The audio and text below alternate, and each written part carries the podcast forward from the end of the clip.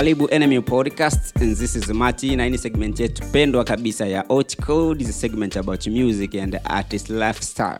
Imekuwa fresh imekuwa poa sana tumekuwa wote kwenye topic mbalimbali mbali na kwenye episode mbalimbali ambayo tumekuwa wote tukipodcast na kuweza kupeana mbili tatu ambazo tumekuwa tukizungumzia. And today bwana usisikie kama niko peke yangu kwenye podcast ya leo na kwenye topic ya leo cause niko na one of the best podcaster mwenzangu ambaye leo ameamua kunijoin bwana ili tuweze kupiga stori mbili tatu na mwisho wa siku kuacha wewe mfuatiliaji wa NMU podcast ukiwa na furaha siwezi kuficha ni nani but utamsikia mwenyewe ni Mr. Ability bro karibu sana kwenye episode ya leo Naam, thank you very much Martin, right boy. yep.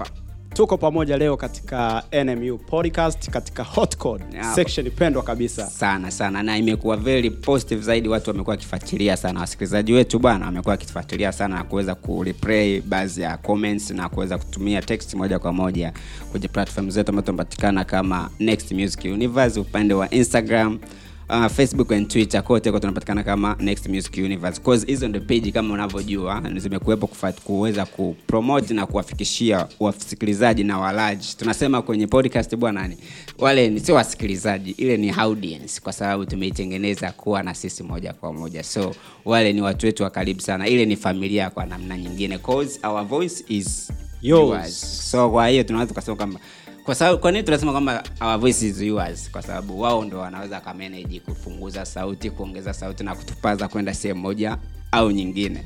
And uh, kama ilivyo ada umekuja umeungana na sisi leo kama podcaster mwenzetu. Cause pia tunajua kwenye upande wa enemy podcast you have your own segment ambayo ni the buy of course. Exactly. msikilizaji wa Hot Code bwana huyu jamaa ana segment yake japo ni mzembe kidogo wa kuweza kuianzisha na kuweza kupatia madini cause na vitu vingi sana. Inaitwa the bio the bio kama chimbuko. So siku ambayo nikikwambia kwamba the bio inaruka kuwa tayari kusikiliza sauti ya huyu mwamba itakuwa inaruka live. Nachelea kusema kwamba siku ambayo the bio itatoka hewani yeah. Itakulazimu msikilizaji uisahau Hot Code. Ah, yawezekana. yeah, yawezekana pia ikakucheka cause ni itakuwa ni kipindi kikali sana na ni segment kali sana na the idea of the bio kweli ni kitu kikubwa sana naweza kuappreciate hicho kitu kwamba the bio ni moja ya segment ambayo itakuja kutake over kama Ni kweli kabisa, ni kweli kabisa. Unajua So- kimsingi kitu ambacho kimechukua muda sana kuweza kukifanyia maandalizi Maandalizi, ujue yeah. kwamba wakati kinakuja kuwa released ni kitu ambacho kinakuja kuwa kikubwa zaidi Yeah. you see? Yeah. kwa hiyo tumekuwa na projects ambazo zinakuja hatua kwa hatua Yeah. itafika hatua itakuja the bio itakuwa na episodes kibao, Kibao, lakini hiyo yote ni katika kumlisha msikilizaji wa NMU podcast, Podcast, yeah. kitu kizuri ambacho kitamwacha na madini ambayo yataishi siku zote unaona kabisa yeah tunasema the best thing sells a lot you Eh, see? na best thing waga inachukua muda mpaka inatoka. No maana hata product mtu anaweza katangaza leo product kama nitakuja kutoa product fulani kumbe inakuja kutoka mwakani au baada ya miaka miwili kwa sababu kuna kitu kinaitwa maandalizi. Ni kweli kabisa ni kweli kabisa. pia hata ukikurupuka waga sio poa yani. Bora kitu ki- kichukue muda kipe usamani. Kitu kichukua muda waga kinakuwa na tunaipua kitu konki. Yes. Hayo ndio kitu ambacho tunakiana so msikilizaji wa NMU podcast tukipige tunapiga story cause tunataka tupe kile kitu ambacho kiko bora. Unaona? So tunavyosema kwamba the itakuja kuwa tayari kuipokea kuwa tayari kuisikiliza. And today niweze kukuambia hivi tuna bogi moja la topic. Yaani usiondoke wala usipepese. Naelewa tunasema kwamba kama ni uh, umevaa earphones uweza kuongeza sauti kidogo kwenye usisogeze kidude. Yes, Yes. sogeza kidude. So kama umevaa earphone unaweza ukawa uka sit tight na kuweza kuendelea na kusikiliza sisi tunachokuambia today topic kama tulivyokusema kwamba tuna topic nzuri sana ambayo itakufanya ubaki uh, tunasema mdomo wazi eh? ni kweli kabisa lakini kimsingi sana wazi kimsingi sana ni kitu ambacho kinaenda kumwacha msikilizaji na bonge kubwa la content Yeah. katika kichwa chake unaona uh, pia NMU podcast na Hotcode tumekuwa ni moja ya sehemu ya kumfanya mtu hata akitusikiliza apate kitu ambacho ana mwisho wa siku na tuna implement kitu kwenye ubongo wake yeah ni kweli kabisa unajua mm. siku zote msikilizaji anahitaji sio tu kusikiliza Yeah. sio tu kusikiliza labda kitu kingine chochote mm. lakini pale ambapo anakuwa amesikiliza apate kubaki na kitu fulani ambacho ni kipya Exactly. alafu ni very amazing very exciting na hii ndo itakuja kufanya kwamba msikilizaji aweze kutupatia time kuendelea kutusikiliza na kwa kuwa tunataka tuendelee kuwa naye ndo maana tunaendelea kumpromoshia vitu ambavyo ni vizuri zaidi kwa mfano topic ya leo Yeah. naam karibu. Yeah, tunaweza kusema kwamba tunasema definitely. Wenyewe wanaita hivyo kwamba definitely kwamba Yeah. kitu ambacho unaki- unampatia leo ni kitu kikubwa sana so today topic bwana tumeweza kuandaa tumeandalia topic gani vile naam leo tupo na kitu ambacho tunasema the power of music beyond Ah, beyond Entertainment. entertainment. Kwamba hebu mdavadulie au mpe moja kwa moja mpe maana msikilizaji wa nmu podcast hususan ni hot code leo tupo na topic very hot very hot ambayo inaenda kwa jina la kwamba the power of music beyond entertainment Yeah, unajua bwana martin na msikilizaji wa nmu podcast uh, mara nyingi sana tumekuwa tukiupatia mziki nafasi ya entertainment Yes. kwa maana ya ya burudani tu, yeah. ni obvious kabisa kwamba watu wengi sana wanapenda kusikiliza mziki wanapenda kufuatilia mziki Yeah. unaona Mm. lakini kitu kikubwa sana ambacho kimekuwa kikifanyika au kimekuwa kikifatwa kwenye mziki tunajua kwamba ni swala la burudani La burudani tu, unajua yeah. yeah. watu wanapenda kurefresh watu wanapenda kuelevate some stress ili Yeah. kusudi mambo yaende sawa unajua Yeah. lakini huwezi amini mziki una kitu kingine tofauti, Tofauti kabisa, kabisa. unaona na hiki ndo kitu kinaenda kutengeneza msingi kwetu sisi hapa kuwepo na kuweza kumfikishia msikilizaji wa nmu podcast jambo ambalo ni mziki unafanya lakini nje ya burudani si yeah. na, na tunaweza ukasema kwamba mziki umekuwa ni sehemu kubwa sana ya kufanya vitu viende viende yani katika njia ambayo ni ya mafanikio zaidi. Kwa mfano tunaa tukaangalia upande wa michezo. Tuna, ndo tunaelekea sasa kukwambia kwamba we msikilizaji kwa nini nguvu tunasema kwamba mziki una nguvu sana? Aa, kuliko kile ambacho wewe ulikuwa unakitarajia kusikiliza na kuenjoy. Tunaweza kuangalia upande wa mchezo mziki umekuwa ni sehemu moja pia ya sehemu ambayo inaifanya michezo iweze kushika hatamu na kuonekana kwamba ni sehemu moja ya burudani kwa mfano tunaweza tukaangalia hapa juzi juzi. Nisijue mwenzangu we ni timu gani. Ah, na mimi itakuwa, vizuri zaidi kuiweka wazi kwamba we ni yanga au simba au azam au Ah, namungo. nipende kumnukuu mtu mmoja hivi maarufu hapa tanzania aliweza Yeah. kuulizwa swali kama ambalo umeniuliza mimi. Yeah. na kwa kuwa hilo jibu na mimi niliokuwa naliwaza pia naomba nilirudie kama lilivyo. Yeah. sawa? Ni shabiki wa simba ila naipenda yanga. I say, very complicated. Very, very complicated. kimsingi kabisa tumeona ni kwa namna gani mziki unaweza pia ukaingia katika nyanja mbalimbali za kimichezo you Yeah, see? yeah. Uh, tumeona katika maandalizi ya uh, ligi ufunguzi wa ligi, ya ligi yeah, of course hususani hapa tanzania msikilizaji wa nmu podcast tumeona timu mbalimbali zimefanya maandalizi hususan simba Mba, azam na yanga Yanga, yeah. timu kongwe hapa tanzania yeah. timu kubwa of course Yeah. naam kwa hiyo tumeona ni kwa namna gani hizi timu zimetumia fursa ya uwepo wa wasanii na uwepo wa kazi mbalimbali za mziki katika kupushi mambo yake unaona mm. kimsingi kabisa kuna watu wamegawanyika bwana martin yeah. kuna watu wamegawanyika katika misingi kwamba kuna watu wanapenda sana kufuatilia mpira, Mpira, mm. na tanzania tunapozungumzia swala la mpira ni swala ambalo liko na mashabiki wengi Mashabiki sana wengi sana yeah. unaona mm. lakini pia wapo watu ambao wanafuatilia mziki kwa ukaribu sana akiwepo bwana martin mwenyewe mimi kabisa yani, see? mziki ndo hapo umenitouch kabisa wakati mpira una first 11 zake na yeye ana first 11 11 yake ya watu wa wasanii. That's very nice. Sasa nice. sijajua we kona kule unapigia wapi na penati. Mi sitaki kujua huko kwenye mziki. hiyo hiyo ni hiyo ni issue nyingine kabisa. Kusema mambo ya kona na kuapply kwenye mziki kwa hiyo basi sawa na kumpanga sawa na kumpanga msanii kwamba msanii fulani ndo uh, ndo tunasema kwamba role model wa kwanza alafu unamwangalia unamchungulia mtu wa pili unasema yes huyu ndo namba mbili namba tatu. Tunapangaga tujue kwenye msikilizaji wa NMU podcast huyu jamaa kwenye mambo ya mziki mi huko sitaki kuingia sana. Lakini kitu kikubwa ambacho tunaenda kukiangalia kimsingi ni kwamba power ya mziki the power of music beyond entertainment lipo swala la michezo Yeah. tunayo point moja kubwa sana kwamba michezo ni sehemu ya maisha ya watu hususan football Yeah. you mm. na ukisema football labda iwe namna yoyote ile unaondoka na mashabiki wengi sana wengi sana. sio tu tanzania lakini pia barani afrika pamoja na ulimwengu mzima Yeah. unajua ni namna gani world cup waga inaamsha vile hivi kwa mantikio basi tunaona ni kwamba mziki umekuja kupenya sasa ukaingia kwenye mpira Yeah. you see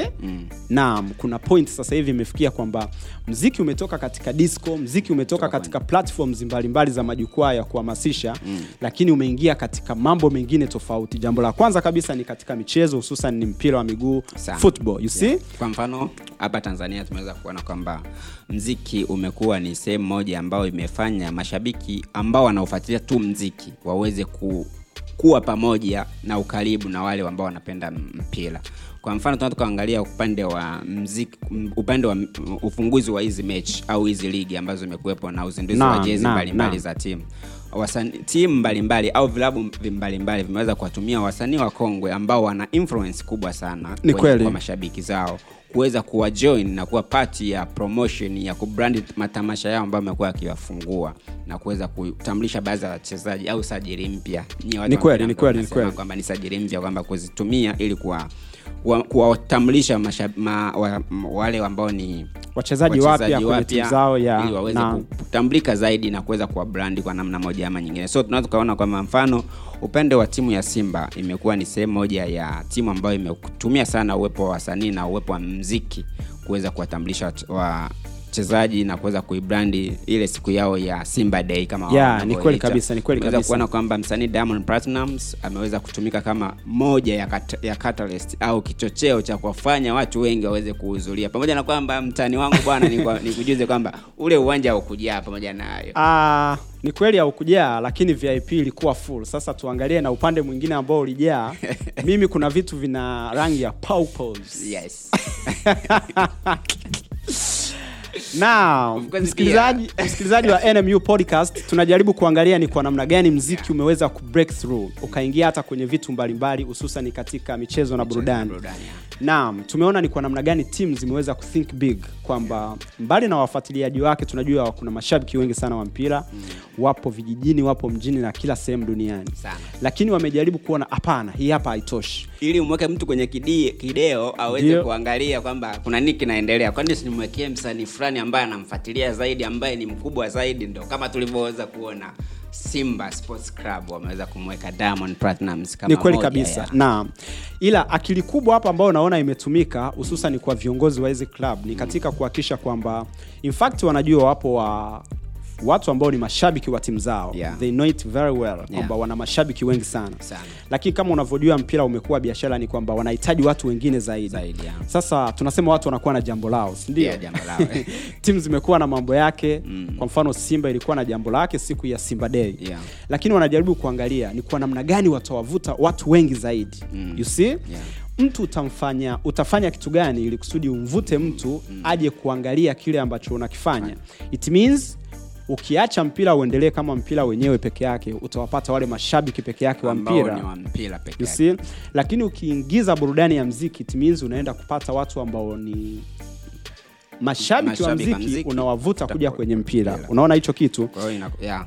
kwa namna moja au nyingine unatengeneza tunasema fan base mpya mm. kutokea pale kuna mtu atakuwa influenced na Influenced simba na kuna mtu atakuwa influenced na timu nyingine kutokana na mshabiki yule yule shabiki kuwa na mapenzi na msanii ambaye amehusika pale unaona? Lakini pia pamoja na hayo kuna kitu ambacho tunaweza kusema kwamba pamoja kwamba anaweza akawa akafata ule mkumbo wa kwamba msanii- msanii wake ndo ana perform Yes. amekuja kumwangalia msanii wake ajaja kwa ajili ya timu. Lakini moja kwa moja ikamfanya kumconvert kwamba kwa sababu yule ni msanii ambaye mi namfuatilia.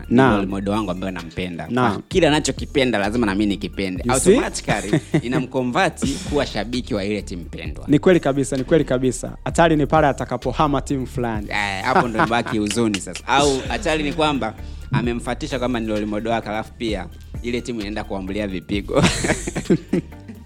Mpaka ni mbaya sana inakela inakela lakini ndo ushabiki mwenyewe. Unajua lazima ukubaliane na matokeo na tunasema yule shabiki wa kweli lazima ukubaliane na kile ambacho kinaamliwa zile dakika 90 you see? yeah. naam ndo ukomavu wenyewe. Yeah. kwa hiyo so tunaweza tuka- confirm tu, au tukapigilia siri moja kwa moja kwamba mziki una nguvu sana kwenye kila sehemu endapo ukihusishwa kwa njia ambayo ni sahihi naam tukitoka kwenye upande wa simba unaweza Yes, yes, kwamba yes. hata yanga wenyewe waliweza kwenda mbali zaidi na kumleta msanii ambaye kwa sasa hivi tunaweza kusema ni msanii ambaye anafanya vizuri anadhubutu anaudhubutu na anafanya kitu Ni kweli kabisa, ni kweli kabisa. ambaye ni harmonize waliweza kujit, kujit, kujitahidi na kuweza kumuinvite harmonize awe pati ya moja ya watu ambao wanaselehesha na kufanya vitu viweze Yeah, na lakini kuna kitu ambacho kuna mm. mijadala mingi ime, ime, imeweza kuzuka pale kwamba tamasha la wananchi au la yanga alikuwa la msanii. Kwamba tamasha la yanga kama yanga wenyewe tu walikuwa wanajitosheleza bila hata kuwa na msanii. Sijajua kama unaweza ukaungana na hao watu. Uh, binafsi unajua tunakuwa na mtazamo tofauti vile tunavyokuwa tunafuatilia mambo unaona? Na nadhani utakubaliana na mimi kwamba kwenye mambo ya mpira kuna watu ambao hawataki kukubaliana na ule ukweli Yeah. lakini wanabaki na yale mapenzi ya damu damu na zile timu zao. Unaona? Kwa mfano kama walivyogusia swala la uwanja unaweza usijai lakini Usijai. shabiki akabisha kabisa kwamba uwanja ulijaa. unaona? Mm. kutokana na ile hamasa kubwa alionayo ndani ya moyo wake kuhusiana na timu husika unaona? Binafsi mimi nimefuatilia matamasha yote mawili ikiwemo Simba Day pamoja na na siku ya wananchi matamasha yote yalikuwa mazuri kwa nafasi yake. Kwa nafasi yake tunasema. Unaona tukiangalia kwa mfano swala la Diamond platinums aliweza kuamsha vilivyo pale uwanja wa Mkapa. Unaona? Kabla hujaendelea ni- nijaribu kuambia kitu kimoja kwamba Diamond Platinum bwana amekuwa ni moja ya msanii ambaye hata kama ana crowd ndogo ndio ndio. ambayo inamshabikia. Ndio. Atahakisha ana pry energy ambayo itakufanya ujifili upo kwenye crowd kubwa sana. So Yeah. performance ya Diamond kwenye siku ya Simba Day ilikuwa ni one of the best performance naweza akasema tunasema kwamba msanii anapokuwa anahamasisha jambo au anatoa burudani Yeah. kuna mambo mawili moja kabisa kuna kutoa burudani lakini jambo la pili ambalo ni la msingi zaidi ni kuwa pati ya ile burudani ile You burudani, see? yeah. unajua unaweza ukawa wapa watu burudani kwa maana ya kuimba ukawaimbia watu. Mm. lakini kuna ile unaimba na wewe ni pati ya ule wimbo. Mm. unauvaa ule wimbo. Mm. unaivaa ile hamasa you see? Mm.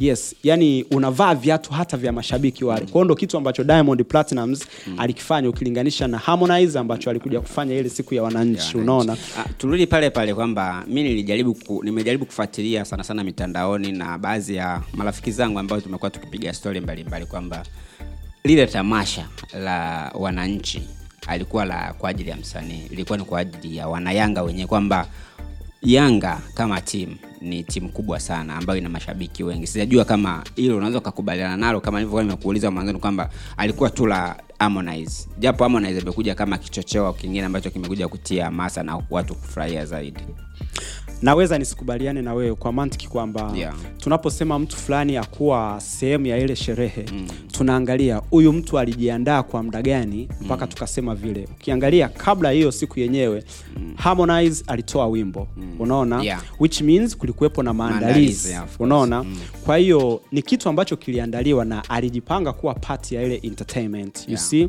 kwa hiyo inaniwia inanipa ukakasi kukubaliana na wewe kwamba yeye akuwa part kama aliyo play part Diamond Platnumz ile siku ya Simba Day.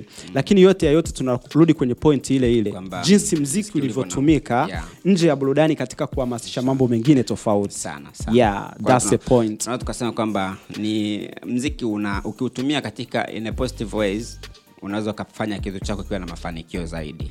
Ni kweli ni kweli. Unajua kutokana na hawa wasanii kutumika katika haya matamasha ya hizi timu za mpira of course hivi tunaangazia hili swala la mziki pamoja na michezo hususan mm. football mm.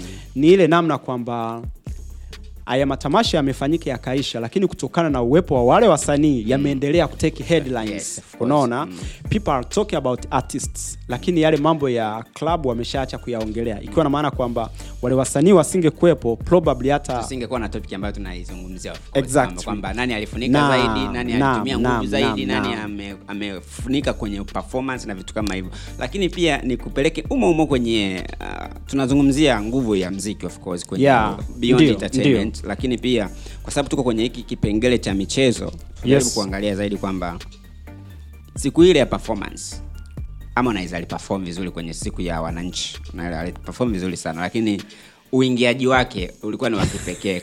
Upande wa Simba waliweza kuingia na helicopter. Diamond Platnumz aliweza kuingia na helicopter na iwe ikae akilini kwamba ikae akilini kwako msikilizaji wa enemy podcast na mfuatiliaji wa enemy podcast ambaye unatufuatilia kila siku kwamba diamond platinum ndo msanii wa kwanza ambaye ameintroduce ame, ame- utaratibu wa kuingia na helikopta upande wa viwanja kwa east africa tunaa tukasema. Hasa upande wa tanzania. Tuzungumzi tusiende mbali sana upande wa tanzania. Ni msanii wa kwanza ambaye amekuwa akitumia sana helikopta kuingia kwenye matamasha na kuweza kufanya ma, um, tunaweza kusema ziara na vitu kama hivyo. Sasa u, u- namna jinsi Harmonize alivyoweza kuingia kwenye ile tamasha la la wananchi day. Naam, naam. imeacha imeacha headline kubwa sana Uh, unajua Ndiyo. tunasema kwamba unapolizungumzia jambo inategemea unalizungumzia kutoka katika mtazamo upi. Unaona? Mm.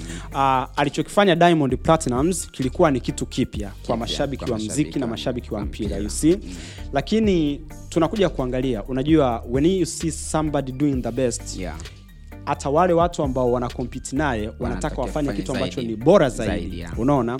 Kwa hiyo tunaweza tukaona ile namna ambavyo mziki umeingia katika mpira sio tu umehamasisha wafuatiliaji wa mpira kuingia hata kwenye mziki lakini pia mziki wenyewe umeongeza ushindani. Umeona hilo swala? Umeongeza ushindani kwamba people are clicking their mind kwamba what can i do to look the best? Ideas. Unaona? Yes. Na haya mambo tutegemee kwamba siku nyingine za mbele. Yatakuja kuwa makubwa zaidi. Unaona eh, usichangae mtu anaingia wanjani na meli. Kitu ambacho hakiwezekani. But we expect kwa sababu watu wanazidi kuwa na ubunifu zaidi. ubunifu na mambo mengine kama hayo. Kwao mimi swala ambalo nimekuja kufurahi kutokana na hili jambo ni kwamba licha ya mziki kuingia kwenye mambo mengine lakini pia imeingiza ushindani, mkubwa katika mziki swala ambalo linakuja kuleta creativity mm. na kuja kuleta mambo mengi mazuri kutokana na watu kuumiza vichwa you know? mm. naam mi kuna kitu ambacho natakiwa nataka niki tujaribu kudiscuss pia yes ni kuhusu uh, namna ambavyo watu wanachukua pointi ya udhaifu na kuifanya kuwa pointi ya ushindi naam naam Kuzungumzia kwamba tuliona Harmonize anaingia na kamba pale. Yes yes Ah, yes. tuliona kwamba Harmonize anaingia na kamba kwenye upande wa wa wananchi au wa, tunaita Yanga Day Ndio, ndio. anatambulisha ameingia na kamba, lakini kwenye kuingia na kamba imetokea hitilafu kidogo na kuweza kukamba ile wakati wa kumshusha chini. Naam, Ah, aweze kutua vizuri. Kama vile ika ili utaratibu haukuwa mzuri zaidi kiasi kwamba akafika kama vile ameanguka. Naam, confirm hivyo kwamba kama ameanguka. Huu utaratibu wa kwamba kwa nini ile pointi ambayo ni ndogo sana unaitumia kuharibu kitu kikubwa ambacho kimefanyika. Cause tumeweza kuona jamaa aliperform vizuri sana. Ni kweli kabisa. And, uh, he performed very well and uh, it was live. Haikuwepo na playback. Ah, labda mimi kitu ambacho naweza nikakukumbusha ni hivi kwamba tunaposema habari ni nini? Habari. Habari. Habari bana ni inaweza ikawa ni namna jinsi ambavyo watu wengi tunachukulia. Tukisema kwamba kitu fulani kimetokea ngoja nikupe mfano. Yeah. chukulia mfano wa hizi habari mbili. Mm. moja ni habari inayosema kwamba leo siku ya jumamosi mm. nmu podcast walikuwa na jambo lao katika studio za nmu podcast, yeah. wakaweza kushare mawili matatu kuhusiana na the power of music in beyond entertainment Yeah, you see yeah. hiyo ni habari moja sasa angalia hii habari ya pili ambayo inasema kwamba leo nmu podcast wakati wanaendelea na swala lao katika the power of music beyond entertainment mm. you see mm. Kulitokea hali ambayo sio ya kawaida. Hali ambayo ilipelekea mitambo ile kuzimika ghafla na kuwaka kwa matatizo jambo ambalo lilipelekea kipindi kutoenda fresh. Yeah. you see? Hapa habari ni hii ya pili. ni hii ya pili. Unaona? Kwa maana kwamba ile habari ya kwanza ni kitu tu kipo. Kitu- kitu There is nothing new Nothing you see? new, yeah. lakini kitu ambacho kinakuja kuleta utofauti ndio kitu watu wanakibeba. Sasa tuje kwenye swala ambalo linakuja kuwaonyesha watu kwamba ni jambo ambalo sio zuri. Believe it kwamba watu wanapenda sana kuchukua kile kitu kidogo kukifanya kikubwa kubwa yeah. wana amplify, Wana amplify, yeah. na ujue kwamba kwenye mziki kuna ushindani mm. kuna timu unaona timu fulani timu fulani mm. kwao kunapotokea itilafu kidogo tu Yeah. watu wanajaribu kuiamplify kuonyesha ni kwa namna gani mm. upande fulani auko complete lakini tunajua nobody is perfect you Yeah, see nadhani pia unaweza ukaona kile kitu ambacho diamond alireply pale baada ya kuambiwa na mtu kwamba kuna mtu mmoja pale alicomment. niweze kufuatilia hiyo comment akamwambia kijana wako amesahau kama kuna mafunzo yetu ya WCB, eh, you see, lakini kama ni simba aliweza kujibu kindly kabisa. Kwamba is part of ni sehemu ya kazi hivi vitu vinatokea kwa hiyo mimi nadhani kuna ile namna kwamba hizi timu zinaweza zikasababisha kuwepo na mambo mengine zaidi Yeah. lakini yote ya yote awasanii wakubwa wakubwa kwa namna ya kawaida unaweza ukahisi kwamba wanachukia hivi vitu lakini ndo vinawafanya sasa waendelee kuongelewa Yeah. unaona labda na sisi hapa tunaendelea kuiongelea kwa sababu alidondoka, you see? Alidondoka, yeah. lakini kwa shabiki wake aweza akasema alidondoka Dondoka. of course wanaamini komando adondoki you see? That's what's nice, of course. Na imeweza kujenga mjadala mkubwa sana apart from kwamba ilikuwa kwenye dhimi ya michezo Ni kweli. imeweza kutake headline mpaka vipi ime- azam walifanyeje Azam bwana waliweza kumtumia Kiba, lakini sasa ikaja topic moja kwamba upande wa Alikiba ni kama kama alishindwa kumtumia kibiashara, Okay. lakini mi naweza nikakonka na wenyewe kwamba walishindwa kumtumia kibiashara kwa sababu pia time frame ambayo Okay, ilikuwepo okay. haikuwa haikumruhusu aidha haikuruhusu majadiliano yaliyokuwepo kati ya Alikiba na Azam. Na of course pia aliweza kufanyiwa interview na kuweza kuongea mawili matatu kwamba ile haikuwa ni, ni haikuwa ni show kwake. Okay. Ilikuwa ni kama appearance. Unajua kwenye mziki bwana wasanii wanapiga sana hela kutokana na vitu kama hivi special appearance. Special appearance. Kwa mfano bwana mimi hapa si ni podcaster. Mr. Chidius Martin. Yes. nafanya podcasting kama hivi hapa. Mwisho wa siku NMU podcast ninavyojua amtokosa kwenye brand na kunifanya niwe one of Naam. the biggest person kwenye uh, upande wa podcasting na vitu kama hivyo. So nikisha nikishakuwa kama hivyo bwana ili niende sehemu nionekane lazima nitalipwa. Ni kweli kabisa. Kwa kama nikilipwa naam. ile napata cut off ya kwangu sasa kile kitu ndo kitu ambacho alikiba na azam waliweza kukifanya kwamba Okay. alikiba akwenda kwa ajili ya performance alikwenda kwa ajili ya Special appearance. appearance aweze kutokea kama one of the celebrity ambaye okay hata wale ambao of course mimi naweza nikasema mapenzi yangu yako wazi kwa alikiba kwa Okay. ni- kama mimi ni mpenzi wa alikiba itakiwa niwepo pale niweze Okay. kufuatilia kwamba kijana wangu yupo hapa role model yupo hapa naanza kumfuatilia kwa hiyo ile special appearance mashabiki wakisikia kwamba atakuwepo mtu wetu tayari nawapeleka kwenda kuhudhuria lile jambo na kuweza kufuatilia. Lakini pia mbali na hayo kwa sababu wewe ni celebrity na ni artist tayari lazima utatakiwa kuonyesha kile ambacho unakifanya. Kwa hiyo maana tuliweza kuona kwamba alikiba pia aliweza kufanya performance kidogo na jukwaa waliweza kulijadili kwamba alikuwa ni, alikuwa ni jukwaa la, la kisanii na la performance. Lakini yeye aliweza kuja na kuwajibu pia kwenye hiyo bonge moja la interview alilofanya kwamba ile ilikuwa ni jukwaa tu ya kupanda na kuweza kuwasha- ku- kuwa- kwa- kuwawaivu mashabiki. Ni kweli kabisa, ni kweli kabisa. kuwapa ishara kwamba ye yeah, amuia kuwakilisha na kuweza kustand out yeah, kwa unajua hata kama umeapia kwa special appearance umetokezea kwa namna ile watu wanapenda ile kwamba yaliyomo yamo. Yeah. Unajua eh, eh, yeah. naam maana watu wanapenda kujua kweli ndo huyu? Naam kwa hiyo ndo tunajaribu kuangalia kwamba ni kwa namna gani wasanii pamoja na mziki Mziki kwa ujumla ujumla yeah. vimeweza kuwa pawa katika vitu vingine hususan katika michezo na burudani. Unaona? Mm. lakini tunajua kwamba hii kitu bana sio tu kwa tanzania. Nadhani kimataifa pia ipo mi, mi, michezo imekuwa ikihusishwa sana na mziki Na mziki, yeah. hususan pale yanapokuwepo matamasha makubwa ya kimpira. Ah, nadhani unakumbuka haya matamasha ya world cup. Yeah, World Cup, ukikumbuka vizuri haya matamasha kwa mfano kombe la dunia mwaka 2006 ambalo limefanyika ujerumani. Yeah. unaona tokea juni 6 hadi julai 9 uko vizuri? Uko vizuri kwenye kumbukumbu?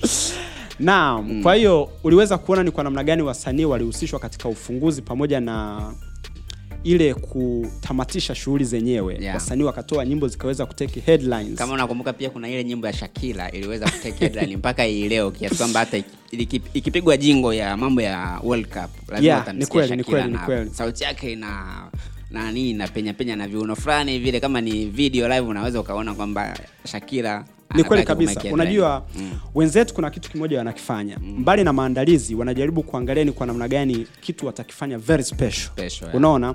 Ukikumbuka kama ile pale shakila jinsi ambavyo waliweza ku, kuchukulia lile tamasha la kombe la dunia. Yeye pia alichukulia kama fursa. Unajua hawa wasanii wakubwa wanakuwa wanafahamu kwamba wanafahamika dunia nzima lakini sio kwa watu wote. Lakini kwa platform kubwa kama ile pale ah, inampa fursa sasa yeye kufahamika kwa watu wengine zaidi ambao hata walikuwa hawamfuatilii. Kabisa. and as you know ni kwamba mpira una create history, History, yeah. ni kwamba katika history yeye pia atakuwepo you see? kwa hiyo hii pia inatupatia funzo kwa wasanii wetu wa hapa tanzania Yeah. pamoja na watu wengine kwamba unapopewa platform ujaribu kuitumia vile ambavyo inatakiwa. Yes. unaona unaweza ukarudi kwenye point ya alikiba tulivyokuwa tumekwisha kuzungumzia kwamba naweza nikasema kuitumia fursa vizuri. Unaona? naam. Na yes. Na hapo hapo kwamba kuitumia fursa vizuri kwa nataka tuende pia tuangalie kwa sababu tunaongelea the power of music um, Yes. beyond entertainment kwamba tukienda beyond entertainment kwamba ndio tunakuja sasa upande wa fursa. Beyond Naam. entertainment upande wa fursa ambazo nakuwepo kwamba sawa ni mziki umekupeleka pale lakini Naam. kuna fursa ipi ambayo unaweza kuipata kupitia huo mziki au kupitia hiyo shughuli? Ndo kama kama kwamba alikiba akuweza kutumia vizuri hiyo fursa na kuweza kuenda vizuri zaidi. So ni kweli kabisa. Ah, unajua hapo hapo kwenye hiyo pointi yako tunajua kwamba hawa wasanii anaweza akawa amejitolea yeye kwa mapenzi yake na Mapenzi timu kwamba yeah. atakuwepo na atasherehesha kwa namna ile mm. lakini pia kwa namna nyingine kuna ile kwamba anaweza akawa hajajitolea yupo pale kibiashara Kibiashara. sindio mm. lakini pia tunasema kuna zile tunasema indirect benefits, Benefits, yani kwamba yeah. yupo pale kibiashara Yeah. kalipwa na club ili Yeah. kusudi atumbuize katika tamasha fulani Yeah. lakini mbali na kuwa na faida ile ya moja kwa moja anaweza akatengeneza faida ambayo pia sio ya moja kwa moja, unaona?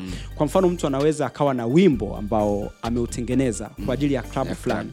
Ule wimbo upo kibiashara pale lakini katika hilo hilo tamasha akapiga na nyimbo yake labda ambayo ni mpya Ni mpya, you see? na ikapata wasikilizaji wengi na unajua views wanakuwa ni wengi sana katika matamasha kama yale akapata kuiuza. Kwa hiyo unajaribu kuangalia ni kwa namna gani msanii anaweza akaitumia platform ambayo ameipata licha ya kwamba ina direct benefit akaweka na indirect Indirect benefits, benefits, you yeah. see? Naam tunasema double kick you see? Yep. So kama mfuatiliaji wa NMU podcast tufuatilie mitandaoni at Next Music Universe. Hizo ndo peji ambazo zipo kufanya wewe uwe karibu na sisi, mfuatiliaji wa NMU podcast na mfuatiliaji wa content zote za NMU podcast. Tupate mitandaoni at Next Music Universe, upande wa Instagram, Twitter and Facebook. Lakini kama unatufuatilia basi kwenye platform nyingine zote za podcast, tunapatikana kwenye platform kubwa sana kama nane hivi. Tunasema ni nane zaidi ya nane. Yeah. uh, zaidi ya nane. ni zaidi ya nane zaidi yeah, ya nane kwa tuna spotify tuna apple tuna ancho mention the fuse Yeah. ili mambo yaweze kukaa vizuri. So kama unatufuatilia tupate huko kama NMU podcast. We are there amplifying live na utaweza kuenjoy kile ambacho tunakuwa tuna podcast kama NMU podcast. Usisahau kwa tuna, tuna story tam sana ambazo tumekuandalia wewe mpenzi mfuatiliaji wa NMU podcast. Usisahau kwamba uko na Martin lakini pia uko na Mr Ability ambaye ame ametokea kwenye episode ya leo kama mmoja wa mgeni lakini sio mgeni cause ni mwenyeji wa hizi studio na amekuwa ni moja ya mwanda- mwandaaji wa content ambazo umekuwa ukisikiliza kwa namna moja ama nyingine. So can we naam. Mm. uh, lakini pia kitu kingine msikilizaji wa nmu podcast hususan ni uh, hot code. Tunaweza tukakukumbusha kwamba usisahau kushia na washikaji. Unajua tunasema kitu kizuri unajaribu kumpatia na mwenzako. Mwenzako, yeah. haya madini pia aweze kuyapata lakini pia kusubscribe katika peji zetu na kutufollow katika namna mbalimbali kuhusiana na yale ambayo tumekuwa tukiyazungumzia. Of course tumekuwa tukizungumzia power ya mziki the power of music Yeah. uh, beyond, Beyond entertainment, Tukawa tumeangalia swala la michezo ni kwa namna gani mziki umetumika katika kuhamasisha michezo na faida mbalimbali ambazo zimepatikana right? Yeah, right, right. naam lakini lipo jambo jingine bana biashara. naam. Kuna swala la kibiashara. The power of music beyond entertainment. It means the power of music in, In business, business. unaona? Ehe. Katika biashara bana unajua biashara ni dhana pana sana Yeah. you see biashara ni dhana pana sana hususan pale tunapojaribu kuangalia utengenezaji wa faida, faida. unaona tunajua kuna biashara nyingi ambazo zimekuwa zikiendelea hususan mm. biashara kubwa za kati na zile ndogo, Ndogo. Mm. lakini jambo kubwa sana amna biashara bila wateja hiyo Kabisa. iko wazi iko- iko wazi kabisa. Na, na kitu mojawapo ambacho au kitu kikubwa kinachoweza kikafanya biashara ikasimama na ikaishi ni wateja wa muda wote. Yeah. you see? Ni Kabisa. wateja wa muda wote. Sasa tunajua kwamba biashara nyingi zina haswa katika kuwatafuta wateja kuwatafuta popote pale walipo. tunasema evergreen customer. Exactly. Kwa hiyo tunajaribu kuangalia ni kwa namna gani mziki umekuwa pati ya kusukuma biashara mbalimbali. Of course tunaangalia katika upande wa branding pamoja na entertainment Ent- of course tunaangalia namna ya Advertisement, of course. eh, branding Yeah. and advertisement, yeah, yeah. branding and advertisement ni kwa namna gani mziki umetumika katika kupushi biashara mbalimbali you Yeah. Mm. naam uh, tukiangalia of course hapa tanzania Yeah. kuna namna mbalimbali ambapo Mziki mziki, umetumika, umetumika, yeah. unaona mziki umetumika katika namna tofauti hususan ni katika kubrand biashara za makampuni pamoja na watu binafsi Yeah. unaona kitu kikubwa hapa ambacho mimi nakiona ni ile kwamba of course wafanyabiashara wanajua au wamiliki wa biashara wanajua, Wanajua. kwamba mziki una mashabiki wengi sana, Sana. unafanyeje kuwavuta wale mashabiki wao wapenzi wa biashara yako? Mi nikutoe kidogo nikwambie Mm. yule modeuji akuwa mjinga. Akuwa mjinga ku haijawahi kutokea. Tuwezi hatuwezi tukawa na bosi mjinga. Ah, yani yule jamaa. Unajua kuna kitu kuna kitu fulani tunasema hivi. Ni vigumu sana kukaa na mkuu kwenye meza moja sasa kama we ni mdogo. Ni kweli kitu ambacho modeuji amekifanya ni bonge moja la bilionea kwa hapa upande wa tanzania. Lakini pia, yeah, lakini pia tunaweza ukaona kwamba kwa sababu yeye ni mtu ambaye ni wa business sana sana aliweza kupeleka jicho lake na kuona kwamba namna gani vipi aweze kufanya biashara iweze kwenda vizuri zaidi kwa kutumia mziki na ndo kama tulivyoweza kuona ameweza kuketi meza moja na Diamond Platnumz ambao inatupeleka kwenye michezo lakini najaribu kuambia kwamba biashara ili ifanikiwe lazima uwe na akili ya kriki haraka kwamba nafanyeje. Sasa amepeleka mziki kwenye biashara yake na imeweza kwenda zaidi. Kumbuka kama ame, ame, amepeleka biashara kwenye mziki naona it means hata mashabiki wa Diamond Platinum wanaanza kumtambua kwamba kuna mtu ambaye alikaa na bosi wetu ambaye ni Modeuji Ni kweli So, kabisa, ni kweli zaidi. so tukiangalia upande wa, wa biashara bwana namna gani vipi? Tumekuwa tukiangalia kwamba kuna makampuni mbalimbali yamekuwa akiwatafuta wasanii na kuwaindoze mikataba ili wawe pati ya promotion ya bidhaa zao na kama wewe ni mfuatiliaji wa mitandao ya kijamii sana sana upande wa instagram utakuwa umeshawahi kuona au utakuwa unaona pia ukimtembelea msanii fulani utakuta matangazo ya benki moja mbili tatu Ni kweli, ni kweli. au sigara moja mbili tatu Ni kweli. na vitu kama hivyo kwa hiyo unaweza ukaona kwamba wasanii na mziki wao ni sehemu kubwa sana ya kufanya biashara iweze kuwa na pato la juu na kuweza kuwafikia watu tofauti tofauti. Labda mwenzangu maybe ni kweli kabisa. unajua watu wamekuwa wabunifu sana. Mm. na katika ubunifu ni katika kutafuta ni kwa namna gani unaweza ukafanya kitu kikubwa zaidi. Yes. uh, biashara inahitaji wateja. A wateja, wako wapi? Wapo Yeah. kwenye jamii. Jamii. na unajaribu kuangalia a wateja ninawapataje? Kwa hiyo mtu anajaribu kuwavuta wale wateja kwa nguvu ya msanii au kwa nguvu ya kazi ya sanaa hususan mziki uh, of course jaribu kufikiria hata wewe mwenyewe yale matangazo ambayo yanakuwa yanatokea labda redioni au kwenye tv ambayo Yeah. yameambatana na wasanii. Au labda zile nyimbo zimepigwa jingles mbalimbali au Kaimba matangazo. ya yeah, kaimba msanii fulani. Au kama hadi unalimemorize faster bro. Ni kweli kabisa. Unajua kuna vitu ambavyo watu wanakuwa wanaamini kwamba nikishamleta msanii fulani as long as ana mashabiki wengi sana fan base yake ni kubwa, sana, sana. Mm. ataweza kuwavuta hata wale watu ambao wanamfuatilia katika ile biashara husika Unao- unaona kwa mfano kuna utafiti mmoja uliwahi kufanyika nchini marekani Mm. ambao ulijaribu kuangalia ni kwa namna gani biashara za watoto zinaweza zikasonga mbele Yeah. unaona Uh, chuo cha California nchini Marekani kiliweza kuja na majibu, ilikuwa ni mwaka elfu mbili na sita yeah, of course kwamba biashara ambazo zinahusisha bidhaa za watoto Yeah. hususan ni midoli, hususan ni vyakula kama ice cream Yeah. na bites mbalimbali watoto sio kwamba wanaweza wakavifata vile vitu kwa kuwa tu ni vitu ambavyo wanavipenda watoto Ndiyo. lakini kwa kuona hata watu ambao wanapendwa na watoto mm. wanajihusisha na vile vitu mm. you see mm. kwa mfano kuna bidhaa mbalimbali ambazo unaweza ukaona kwamba watoto wanapenda mm. lakini hawa watoto pia ukija kuangalia ile bidhaa imehusishwa na mtu ambaye pia ana, anapenda watoto. anapenda watoto. Yani Au anapendwa kwa, pia na eh, watoto. anapendwa na watoto. Kwa hiyo wakisha kuona kwamba kuna mtu ambaye ana influence kubwa sana kwa watoto hususan ni wachekeshaji. Watoto wanapenda sana Sana, vichekesho wanapenda sana cartoon. Mm, kwa hiyo hata ile bidhaa ambayo inakuja kuwavutia watoto kwa mfano kama chocolate ice cream ukihusisha katuni ambayo wanaipenda pia ni rahisi sana kuwa ni rahisi sana kuwavuta wale kuwa watoto kuwa wateja wako. Unaona? Na unaweza ukakubaliana na mimi pia kwamba kwenye hilo la kuwatumia watoto kup- kupenetrate kwenye uh, uh, kwenye biashara tunaweza tukaangalia pia kwamba kama tayari msanii ameshakuwa mkubwa na kama vile anapendwa na wa, rika la watoto naam. imekuwepo pia hii dhana ya kwamba baadhi ya, ya bidhaa mfano peni zimekuwa zikiambatanishwa na picha kabisa ya mtu husika. ni kweli ni kweli. Kiasi kwamba hata mtoto yule ambaye anataka Yeah, ile bidhaa kweli. anafili kuwa pati ya kununua ile bidhaa. Mfano kuna baadhi ya peni zina katuni Ni kweli kabisa. unafahamu kuna moja ya katuni inaitwa Cinderella kuna baadhi ya peni zina picha ya yule Cinderella Ni kweli. unaona kwamba mtoto anapenda sasa kuona kwamba mimi acha ninunue hii peni kwa sababu kuna Cinderella namfuatilia mbali na kununua anaililia kabisa ili kusudi aweze kununua. Unaweza ukaona hata hizi school bags nyingi za watoto zimekuwa na namna ya pekee kabisa. vile vitu ambavyo wanapenda watoto.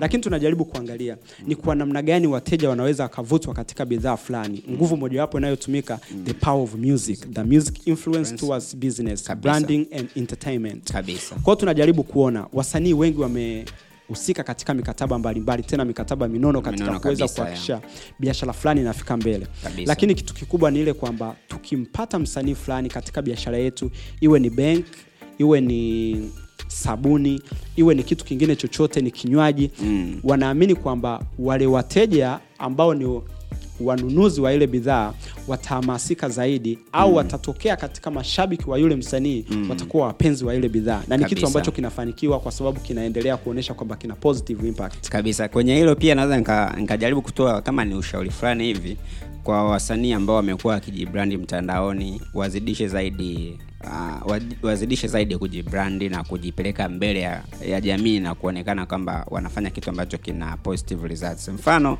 mi naweza nikasema kwamba makampuni pia yamechelewa sana kumwona msanii juma Jux. Ah. niulize kwa nini?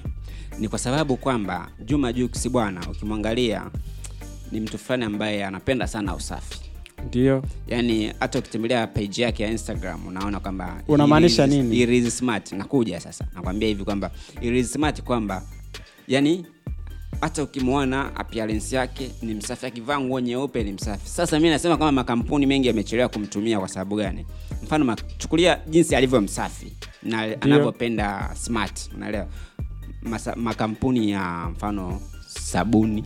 Okay na hisi yamechelewa sana kumapproach Juma Jux kwa sababu ni mtu ambaye yupo smart. Kwa kutumia ile dhana ya kwamba yeye ni smart person na smart artist, inaweza ikachukulia ikawa- ikawapa mashabiki wengi wa kununua au wateja wengi wa kununua ile bidhaa ya sabuni, kwa sababu atakwambia ukiniona hivi navyopendeza, navyofua nini, navyo eh, nguo yangu nyeupe hivi natumia sabuni fulani. Kwa hiyo una, una, unamdirect moja kwa moja shabiki kwamba nikukumbushe kitu sawa nikukumbushe kitu unajua makampuni makubwa hususan ya biashara Yana watu ambao ni mastermind katika hivyo vitu ambavyo unavizungumzia. Yeah. kuna watu ambao wanahusikana na branding strategies you see? Marketing na yeah ni kweli kabisa. Ni watu ambao wame professionals kabisa. Watu ambao ni professionals wanaelewa vizuri haya maswala.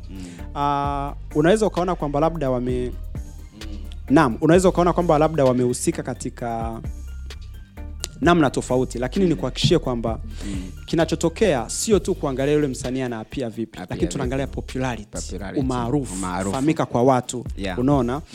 Maana msanii anaweza kawa na jambo moja lakini je ni maarufu kiasi hicho? Yeah. au ni maarufu ndio je anapendwa na watu Anapendwa na kiasi hicho? Ni maarufu kwa jambo lipi unaona? Mm. kwao mi niseme tu kwamba wale watu ambao wanahusika na branding katika haya makampuni wanaweza wakawa na mambo zaidi, Zaidi, wanayaangalia yeah, mm. ukilinganisha na haya ambayo sisi tunayaangalia kwa macho ya moja kwa moja Yes. you see? Na kimsingi ni kuvuta wateja ni wengi kiasi hicho you see?